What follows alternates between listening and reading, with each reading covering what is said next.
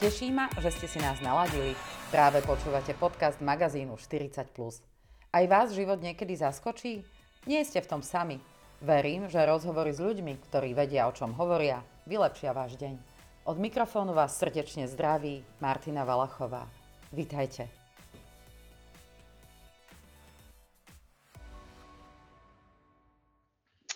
Jan Dubnička je coach a lektor. V našom magazíne sme s ním priniesli už rozhovor, ale aj niekoľko článkov, ktoré pripravil vyslovene pre náš magazín.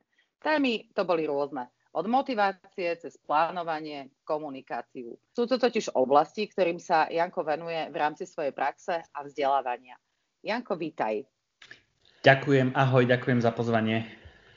Janko, som rada, že si našiel čas v tejto výnimočnej dobe. Ja ju tak nazývam, že ona je vlastne výnimočná, pretože sme už to nikdy nezažili. A sme vlastne všetci v úplne novej situácii. Ako ju vnímaš a prežívaš ty? Povedz.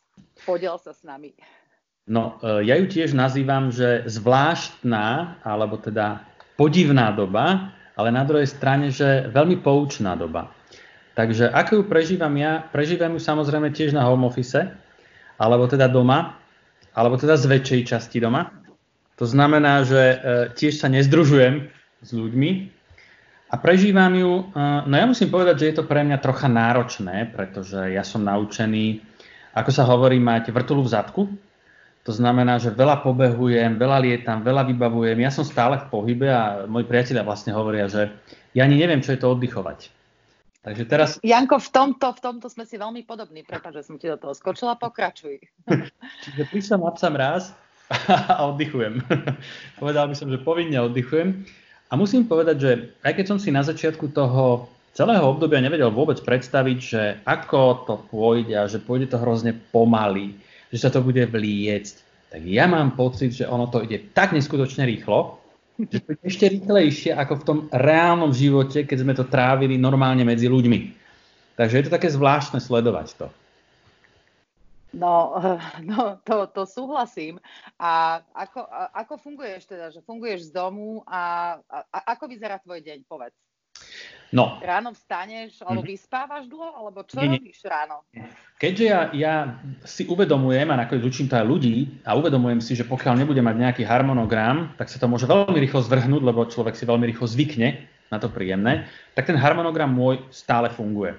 To znamená, stávam v tú istú hodinu o tej 6. hodine rannej, nevyspávam, či je víkend alebo pracovný týždeň nespím. Ráno začínam väčšinou buď meditáciou, alebo mindfulness, alebo jogou. Potom uh, ide ranná hygiena a tak ďalej, raňajky. Potom normálne nastáva to, že sa obliekam do pracovného oblečenia. To neznamená, že idem do obleku, ale minimálne sa prezlečiem. To znamená, že nefungujem už v tom, na tom princípe toho, že toto je domov, alebo že toto je to, že som doma, ale naozaj idem do toho stavu pracovného a začínam buď nejakými online callmi, alebo normálnymi telefonátmi, alebo pracujem, že niečo pripravujem pre klientov, s ktorými pracujem online.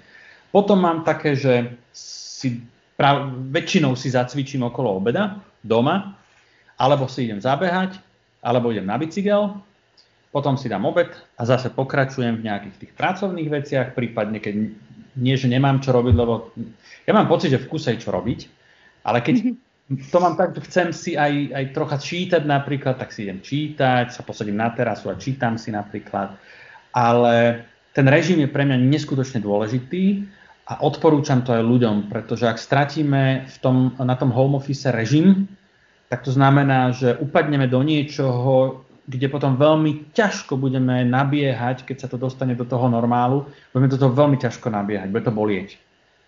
Áno, to si teraz pekne povedal, pretože veľa ľudí je takých, keď si to všímam aj na sociálnych sieťach, že si z toho robia ako keby srandu, že no 4 mhm. hodiny ešte som v pyžamku, má vôbec význam sa prezliekať? Mm.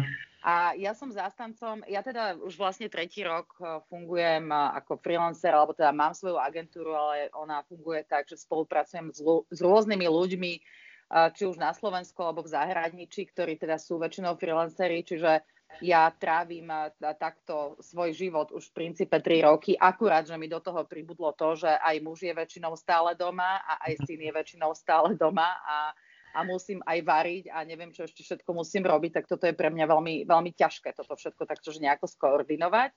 Ale na toto som eh, vlastne prišla ešte na začiatku ja pred tými tromi rokmi, že sa mi toto stávalo, že ešte o 11. som bola v podstate naozaj niekedy, že neosprchovaná, lebo bolo mhm. hneď treba od rána niečo riešiť. Takže ja v tomto eh, zastávam takú teóriu, že buď sebec, že zachraňuj najprv seba ráno v úvodzovkách ako keby.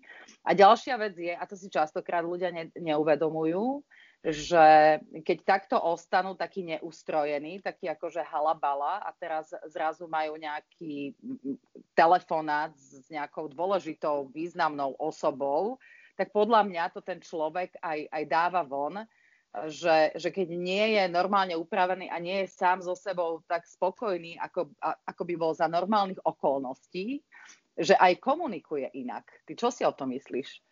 Ja som tiež o tom presvedčený, že keď uh, sme v tej domácej pohode a sme oblečení domácky, tak sa to prejaví aj uh, na tej komunikácii, ako keď sme oblečení, ako keby sme prešli, urobili ten prechod, hoď v jednoizbovom byte, ale urobili sme ten prechod z tej, z tej časti, kde uh, spíme, do tej časti, kde pracujeme a aj to oblečenie tomu zodpoveda a naozaj nehovorím, že musíme ísť do oblekov, ale že minimálne sa prezlečieme z toho, v čom spíme, tak sa to z môjho pohľadu prejavuje aj na tej komunikácii. Ja to aj vnímam, keď komunikujem s ľuďmi cez, cez tieto e, videočety, že keď je niekto oblečený veľmi akože tak uvoľnenie, tak úplne inak komunikuje, ako keď je oblečený, to je tak zaujímavé sledovať, že niekto je v košeli a niekto je v takom, že fakt mám pocit, že pyžamo.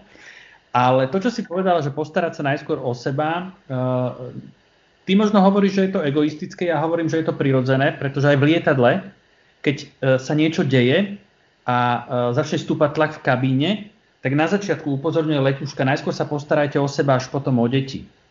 A tak psychológovia hovoria, že treba sa, Česi majú na to krásny výraz, opečovávajte sa, opečovávajte sa, to znamená postarajte sa sami o seba.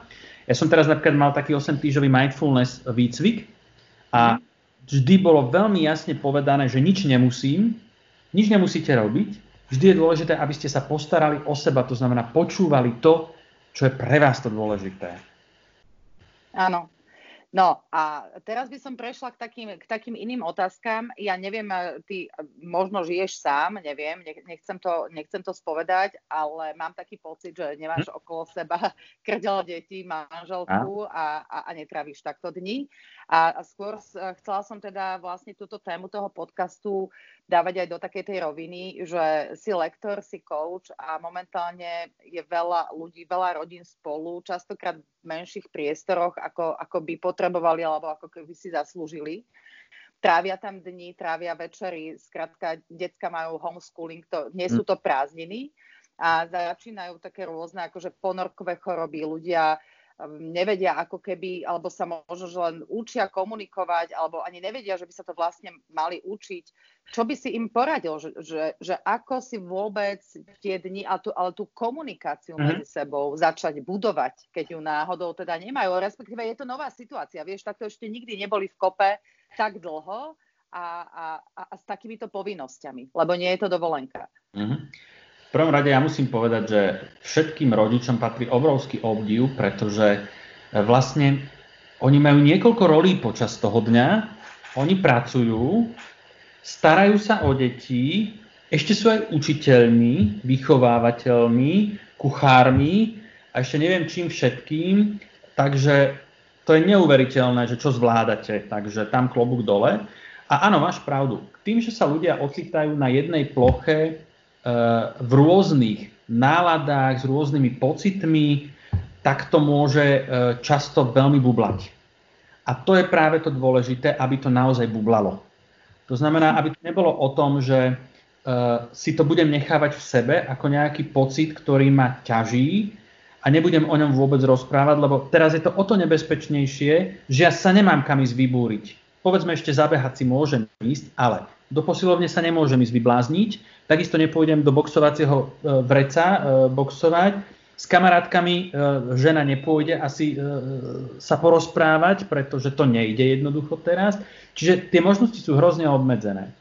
A podľa mňa, preto som aj na začiatku povedal, že je to veľmi poučná doba, pretože podľa mňa táto doba veľmi veľa ukáže, ako dokážeme spolu fungovať. To znamená aj v rámci tej komunikácie. A ja hovorím jednu vec. Tie spory, ktoré môžu teraz vznikať, pretože nemám ten pretlak emócií kam dať, je dôležité, aby išli von. Ale aby išli von samozrejme spôsobom, ktorý je užitočný. A užitočný spôsob znamená, že neútočím na človeka, ale rozprávam sa s človekom o tom, čo mi spôsobuje ten stav, čo mi prekáža, čo by som chcel, ako ja mám potrebu na miesto toho, ako by som to inak potreboval urobiť. A hlavne, eh, aby tie rozhovory neboli len o tom, že, že všetko je zlé, ale aby boli o tom, že a o to dôležitejšie je to v tejto chvíli a o to dôležitejšie je sa na tom dohodnúť, nebrať to ako samozrejmosť, že poďme si všímať veci, ktoré sú hodné ocenenia a poďme sa vzájomne oceňovať a hovoriť si, čo robíme dobre, čo sa nám darí, že dajme tomu partnerovi, tým deťom pocit dôležitosti, že neukazujme len to, že, že toto ti nešlo, to, toto bolo zle, toto si urobil uh, tak a onak, ale že ukážme, ukážme, že sú tí ľudia pre nás dôležití, že ich chceme aj za niečo oceniť a keď sa dostávame do toho pocitu tej ponorky, hovorme o tom. Už len to, že rozprávam o tom, že tú ponorku mám, tak sa dokážu tie veci nejakým spôsobom, lebo, e, nejakým spôsobom vyriešiť. Lebo uh, vždy sa dá dohodnúť že teraz potrebujem chvíľu priestor pre seba, tak ja si idem zabehať, alebo, alebo ty si chod zabehať a ja sa postaram o deti. Vždy existuje spôsob, ako sa to dá dohodnúť, ale musíme o tom komunikovať. Nemôžeme, nemôžeme očakávať, že ten druhý to vyčíta z nášho postoja, z nášho pohľadu, z nášho pocitu. Nemôžeme očakávať, že nám vidí do hlavy a predpokladať, že z tej hlavy si to ten človek vyberie. Čiže to najdôležitejšie, aj, aj základná myšlienka vlastne o tom, ako pracovať s emóciami, je o tom, že ak emóciu dokážem, pocit dokážem pomenovať, uchopiť ho, tak už vlastne prestáva mať nado mnou až takú moc, ako keď sa ním nechám len prevalcovať.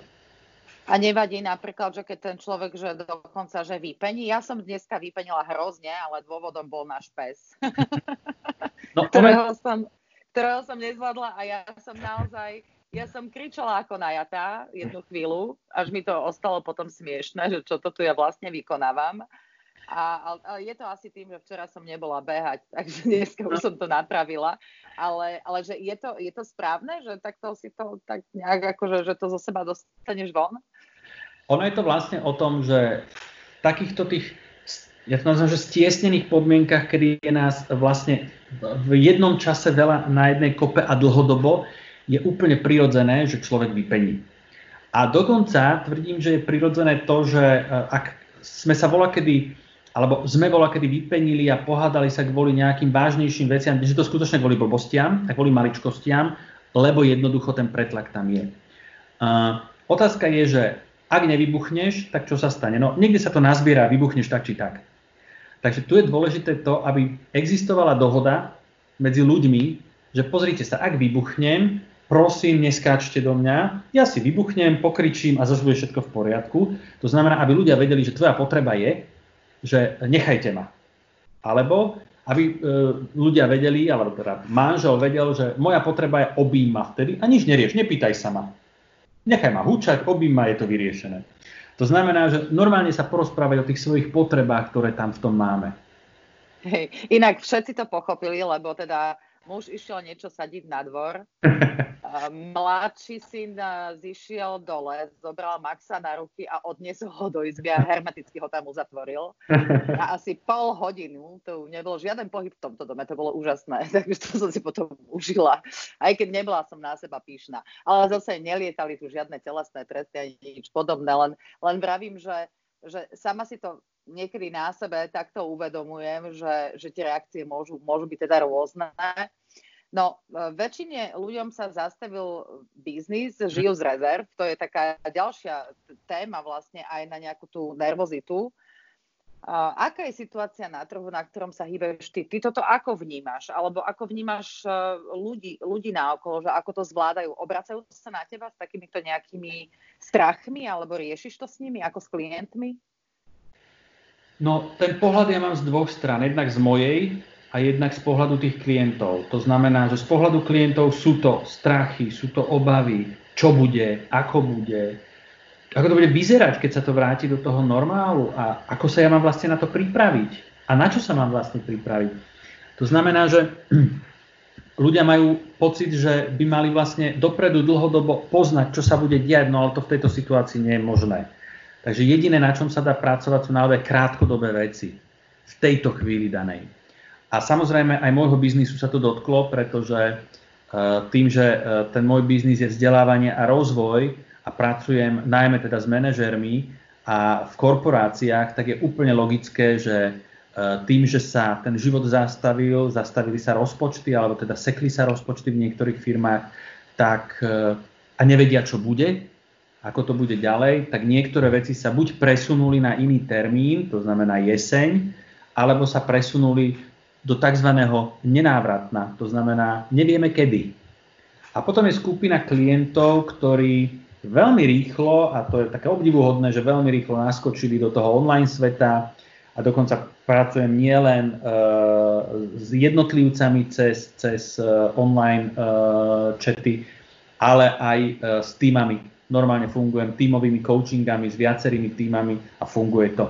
Dokonca, a to je také zaujímavé, že týmy uh, konštatujú, že sú oveľa efektívnejší, mm-hmm. netýkia sa v témach a že dokážu ako keby oveľa rýchlejšie ísť straight to the point že hneď dokážu ako keby ísť do toho, do toho imedia zrez do problému, že nepotrebujú okolo toho tie omáčky. Takže je to zaujímavé sledovať a je zaujímavé sledovať, že ako to kto prežíva. Niekto lepšie, niekto ťažšie. Hej. A z hľadiska teda biznisu alebo peňazí alebo obratu, to, toto som skôr myslela, že, ale možno, že aj v tej branži, ja nepýtam sa len takto nejak osobne, tak asi sa rozprávať aj medzi sebou, možno, že viacerí, že, že, že ako to vidíte, že, že bude tam tá cesta, že tí ľudia, povedzme, keď táto situácia potrvá ešte, ja neviem, mesiac, dva, tri, nevedno koľko, no. že budú tie firmy ochotné viacej v tom online um, i ochotné teda Eh, absorbovať eh, tieto služby tohto typu, alebo máš pocit, že skôr budú chcieť šetriť v tejto oblasti a že, že aj táto oblasť je ako keby ohrozená? No, jednoznačne, že táto oblasť je ohrozená, pretože nie je to niečo, čo by bolo ako primárna vec, ktorú, ktorú všetci potrebujú v tej firme, hej. Čiže vždy, keď sa, aj ja si pamätám rok 2008, keď prišla kríza, vtedy som zase robil v biznise, ktorý vždy padá ako prvý, to sú event, eventovú agentúru som mal, Takže tiež som to pocitil, že veci, ktoré išli ako prvé, boli samozrejme podujatia, team buildingy, rozvoj a tak ďalej. Takže m, mm, predpokladám, že do nejakej, v nejakej miere sa to obmedzí uh, u niektorých firiem. Uh, u niektorých firiem, dnes som sa napríklad rozprával uh, s jednou známou z HR, z jednej firmy, ktorá energetickej, ktorá povedala, že U nás je to tak, že dostali sme, že 30% dole a tým to skončilo. To znamená, že nesa, ako keby e, nesiahli im úplne na celý budget na vzdelávanie a rozvoj, ale sekli im nejakú časť toho budžetu. Mm-hmm. A to pôjde v nejakých vlnách. Akože e, pokus číslo jedna bude, že nejaká časť sa dá dole z toho budžetu a uvidí sa, ako to bude fungovať ďalej a bude sa veľmi rozumne a starostlivo narábať s tými peniazmi. To znamená, že ak už budem chcieť nejaké vzdelávanie a rozvoj pre svojich ľudí, tak to bude musieť byť veľmi cieľené, veľmi adresné a veľmi, veľmi uh, uchopiteľné, do praxe prevoditeľné a myslím si, že veľa vecí naozaj pôjde online, že už sa to nevráti úplne do toho prezenčného stavu na 100%, ale že to prezenčné vzdelávanie bude ako keby by som povedal prídavok k tomu, k tomu online vzdelávaniu. Neviem, tak to vidím a vnímam. Hej, lebo inak, eh, keď si uvedomíš, že eh, tieto rôzne formy vzdelávania v online, aké dávajú vlastne možnosti šetrenia mm. nákladov z druhej strany, lebo keď je firma, ja neviem, s celoslovenským pôsobením a teraz majú nejaké školenie, kde príde 20-30 ľudí na 3 dní a idú to ubytovať mm. a zaplatiť vlastne všetky tie výdavky na okolo, tak v princípe môžu mať možno dve školenia, lebo, mm. lebo to, čo ušetria na týchto veciach, tak môžu investovať naozaj do toho, čo potrebujú, lebo lebo, lebo je to tak, len to pochopiť. A tá, a tá situácia nás možno teraz k tomu tak doviedla, že normálne by ľudia nad tým ani nerozmýšľali. Takže ja som stále uvažovala nad tým, že aké nejaké perfektné štúdio by som chcela mať na podcasty a, uh-huh. a mhm. tak rô, rôzne som to robila, že dobre, tak budem to robiť v aute, lebo tam mám dobrú akustiku a riešila som každý jeden detailík A, a teraz prišla doba, že si ľudia jednoducho zvykli, že keď chcú dobrý obsah a keď ich to baví, tak aj odpustia to, že trošku tam sem tam niečo zašuchoce alebo chvíľu vypadne signál, že ako keby to mnohým veciam dalo takú nejakú príležitosť sa rýchlejšie pohnúť vpred zároveň. Hm. Podľa mňa to bude závislé od tém, že ktoré témy pôjdu online a ktoré pôjdu, pôjdu naživo a bude to závislé od toho, že či sme na jednom mieste z jedného miesta alebo naozaj by to malo znamenať, že pre nás sú to náklady na cestovné, ubytovacie a tak ďalej a vtedy zvolíme online formu. Navyše, pri tom online častokrát môže byť aj viac účastníkov, pokiaľ napríklad robíme niečo formou nejakého webinára, kde máme pozvaných hostí. Ja tam nepotrebujem mať len 10-12 ľudí. Samozrejme, ak by som robil zase e, niečo, kde potrebujem mať väčšiu interaktivitu, tak tam už je to horšie a tam už je tých počet tých účastníkov menší do toho online sveta, ako keď je to prezenčne. Jasné, hej, hej, že, že je to vlastne prí, prípad od prípadu. Tak hej, to, je, to, je, to je jasné, to je normálne. To priniesie tá doba. No, hej, No ty si, ty si zároveň spustil alebo spúšťaš taký projekt, neviem ako, ako sa mu darí alebo ako to vyzerá a o tom sa chcem ešte s tebou porozprávať a to sa volá, že vyrozprávaj nám svoj príbeh úspechu. Aha. A my sme o tom aj písali taký nejaký krátky článoček, ale niekto číta, niekto, niekto si pozerá videá a niekto počúva podcasty, tak toto bude špeciálne pre tých, ktorí, ktorí nás počúvajú niekde v aute alebo pri behaní. Tak povedz, čo tí ľudia môžu urobiť alebo o čom to bude. Uh-huh.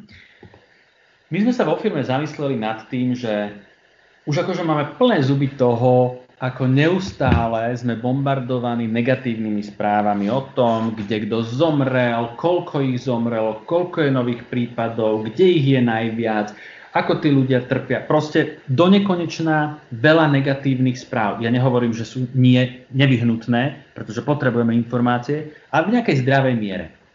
A my sme si povedali, že kopec ľudí sa počas svojho života dostalo do do situácií, ktoré videli ako, ne, ako bezvýchodiskové, ako náročné, ako, ako ťažké. Hovorili si o nich, že sú nezvládnutelné, ale tie situácie v konečnom dôsledku, vďaka tomu, že nejak k ním pristúpili, posunuli niekam inam.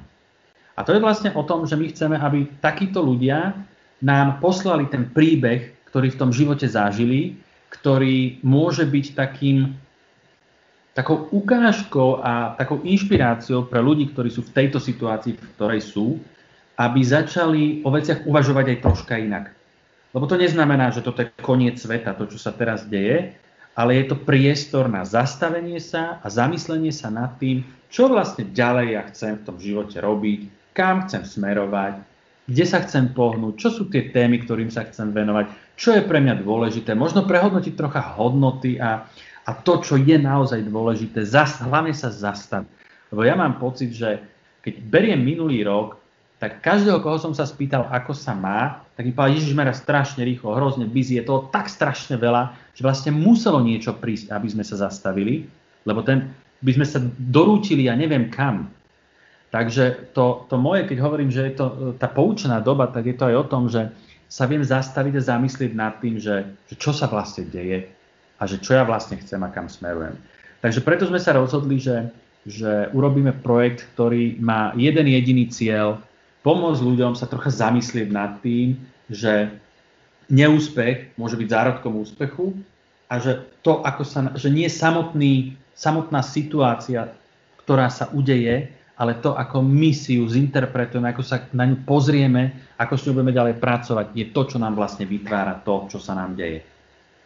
Dobre, a dokedy sa teda môžu ľudia prihlásiť, že ono je to také otvorené, že kým budeme to... doma, tak s tým budete pracovať? Hej, ono je to otvorené, pretože uh, my to nechceme zatiaľ nejak uh, ohraničovať. Uvidíme, ako to pôjde. Každopádne veľa príbehov už máme, ktoré môžeme spracovať viacerými spôsobmi a to je, že buď teda človek má chuť po konzultácii s nami a doplnení toho príbehu, aby naozaj mal, mal, mal uh, aby to bolo story skrátka, aby to malo tie atribúty toho, že niečo bolo, nejaký zlom nastal niečo to prinieslo a je, to, je z toho nejaké ponaučenie. Takže buď ho ten človek môže natočiť sám, to je najautentickejšie, lenže nie každý má tú chuť a schopnosť ísť na kameru a rozprávať. Tak potom je druhá možnosť a to je, že môžem to načítať ja, s tým, že prekryjú sa, prekryjem sa ja rôznymi fotkami od toho človeka, ktoré získame, alebo teda vecami, ktoré môžu byť typické. pre ten príbeh. A tretia možnosť je, ale to je taká pre nás, uh, by som povedal, že najposlednejšia, to je urobiť to ako rozhovor, to znamená ako interview. Lebo my nechceme práve robiť intervia, pretože toho je tiež hrozne veľa. My chceme autentické príbehy, ktoré ľudia, do ktorých, to ako rozprávka, do ktorých sa ľudia započúvajú a teraz na konci sa tak zamyslia, že aha, že toto je to, toto je to, to kľúčové posolstvo z toho príbehu. Takže preto. Dobre, super. No, možno sa prihlasím aj ja. Ja som totiž to začala písať ano. knihu, už som ti to, to spomínala, takže som niekde v dvoch tretinách a zajtra budú dva týždňa a už som to chcela mať hotové, ale nejak, nejak neplním plán. Ale ako hovorí moja editorka Sonia Martina, musí to byť kvalitka, takže daj tomu čas, tak dávam tomu čas. A presne, presne aj toto, čo si uh, hovoril o tých hodnotách, ja som sa teraz zamýšľala minulý týždeň, keď som vešala podcast, že že čo za upútavku, ja som to vlastne urobila, ako úplne, že trefnú, že mm-hmm. aj vám sa stáva, že, že vás život niekedy zastaví. Mám tam takúto vetu.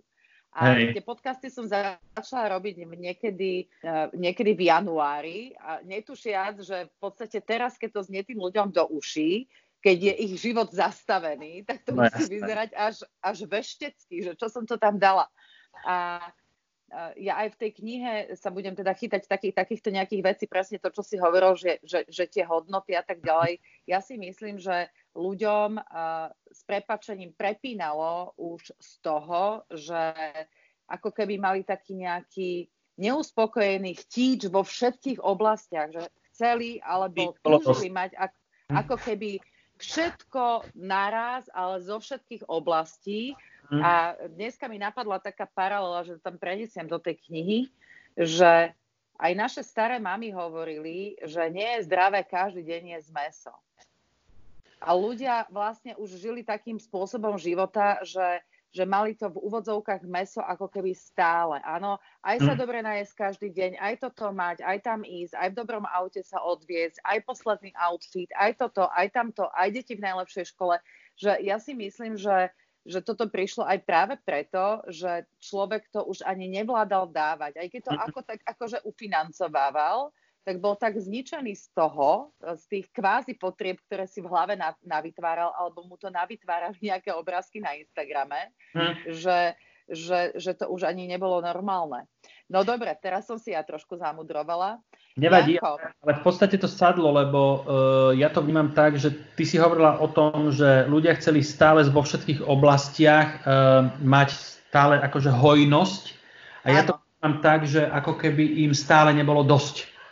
Že stále potrebovali ako keby prekračovať niečo a uh, ja si myslím, alebo teda pevne verím, že toto zastavenie prinesie aj uh, menší E, menšiu potrebu toho konzumu, ktorý existoval predtým a že viac naozaj pôjdu ľudia cez svoje vnútro, cez seba, cez to, ako to vnímajú a že sa budú ako keby viac počúvať. Hej, že, že oddelovať to, že, že chcem a potrebujem. Hej. To, to sú dve, dve veľmi rozdielne veci. Tak e, dobre, no ja som si to ešte tak pripravila na teba.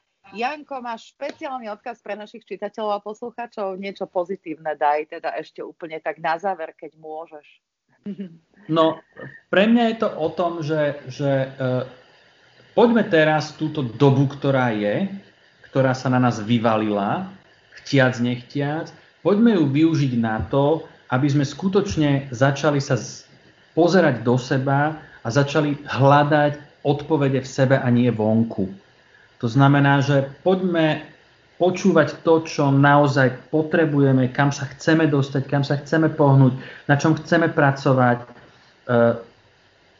nepozerajme sa na to, čo je tam vonku a, a ten susedov trávnik, že je lepšie, ja by som taký chcel mať, ale skutočne chcem ho, potrebujem ho.